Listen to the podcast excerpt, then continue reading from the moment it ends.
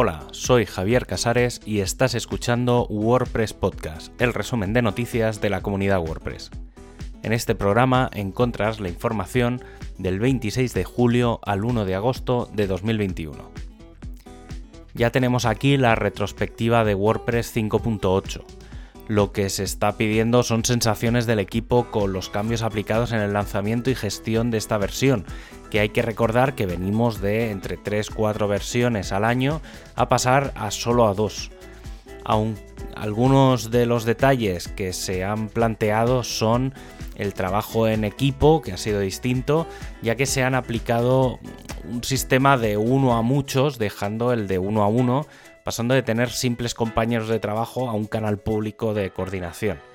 Se han congelado características según se ha podido, separando cada una de ellas de hitos globales para centrarse en el trabajo de cada fase. Las nuevas funcionalidades se han troceado en bloques más pequeños que son más sencillos de iterar, de forma que se han podido ir mejorando una funcionalidad poco a poco y no lanzar toda a la vez y sobre todo esta versión se comenzó justo un año después de establecerse la pandemia global, por lo que el entorno de trabajo es muy distinto, además de ser también muy distinta la forma en la que dedicamos nuestro tiempo libre. Aunque también hay que destacar la entrada publicada por Jonathan de, Rosiers, en la que habla del trabajo a realizar en las versiones menores de WordPress y en las que incluye lo bueno y lo malo y es que mientras se ha estado trabajando en WordPress 5.8, había un equipo de reten enfocado en WordPress 5.7, que han lanzado dos versiones menores. Algunos detalles que destaca Jonathan son la posibilidad de gestionar las entradas por completo en los distintos lugares, el sitio global, además de los equipos de trabajo, tener más personas en la zona horaria de trabajo. En general hay tres, la de Asia y Australia, la de Europa y África y la de América. Y para acabar, el haber comenzado pronto a trabajar en la primera de las versiones menores que se acabó alargando. Entre algunas de las cosas malas estaban precisamente tener distintos responsables en distintas zonas horarias y no poder cuadrar horarios. Además, encontrar a las personas adecuadas con los permisos adecuados para poder publicar código porque la lista está obsoleta y no delegar, aunque esto ya es un clásico en general en muchos proyectos. Sin duda parece que esta nueva forma de trabajo, delegando las versiones menores a un equipo concreto, es un buen paso y se va a aplicar también entre WordPress 5.8 y WordPress 5.9 que se espera a finales de 2021 y es que el equipo de Core ha comenzado con WordPress 5.9, invitando a todos aquellos que lo quieran a comenzar la implementación de una nueva funcionalidad en la rama del Git de WordPress 5.9 Alpha, ya que en un breve espacio de tiempo se tendrán las primeras reuniones para comenzar a decidir nuevas funcionalidades y actividades relacionadas con esta futura versión.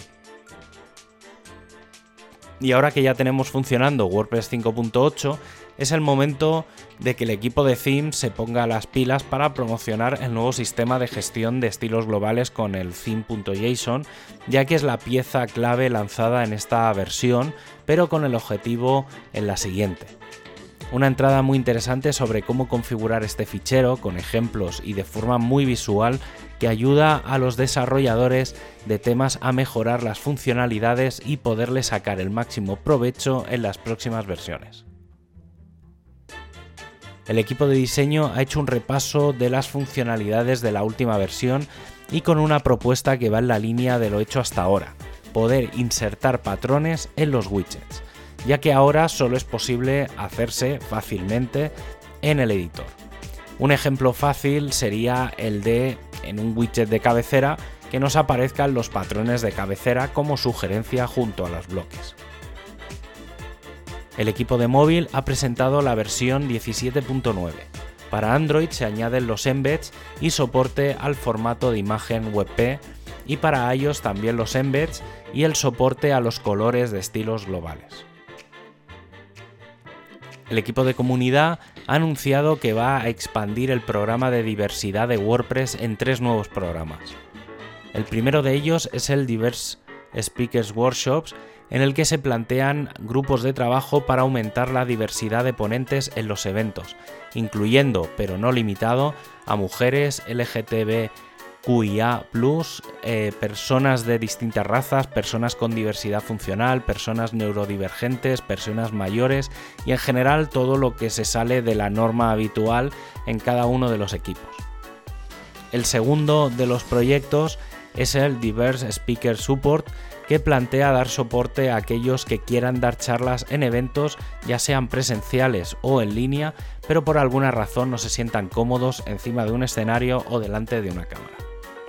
Y como tercer y último programa, el Allyship Program, un programa en el que se pretende dar la bienvenida y dar a conocer aquellos problemas de desigualdad e injusticia social, creando eventos más inclusivos. En otra línea de trabajo se está validando la vuelta a los eventos presenciales, de los que ya se ha ido hablando en estas últimas semanas. Desde el punto de vista de la COVID-19, es cuestión de seguir las medidas sanitarias adecuadas que es posible que varíen en cada país, pero que en Europa pasarían por el uso del Green Pass o pasaporte verde. En eventos más grandes, como una WordCamp, la localización debe ser reembolsable no se debe proveer de comida y la capacidad de los eventos debe ajustarse a la distancia adecuada interpersonal. En el caso de las meetups, se deberá aplicar un control de acceso estricto para poder aplicarse una notificación en caso de estar expuestos. Y como despedida puedes revisar los enlaces a los contenidos en wordpresspodcast.es y suscribirte en tu plataforma de podcast preferida. Un abrazo y hasta el próximo programa.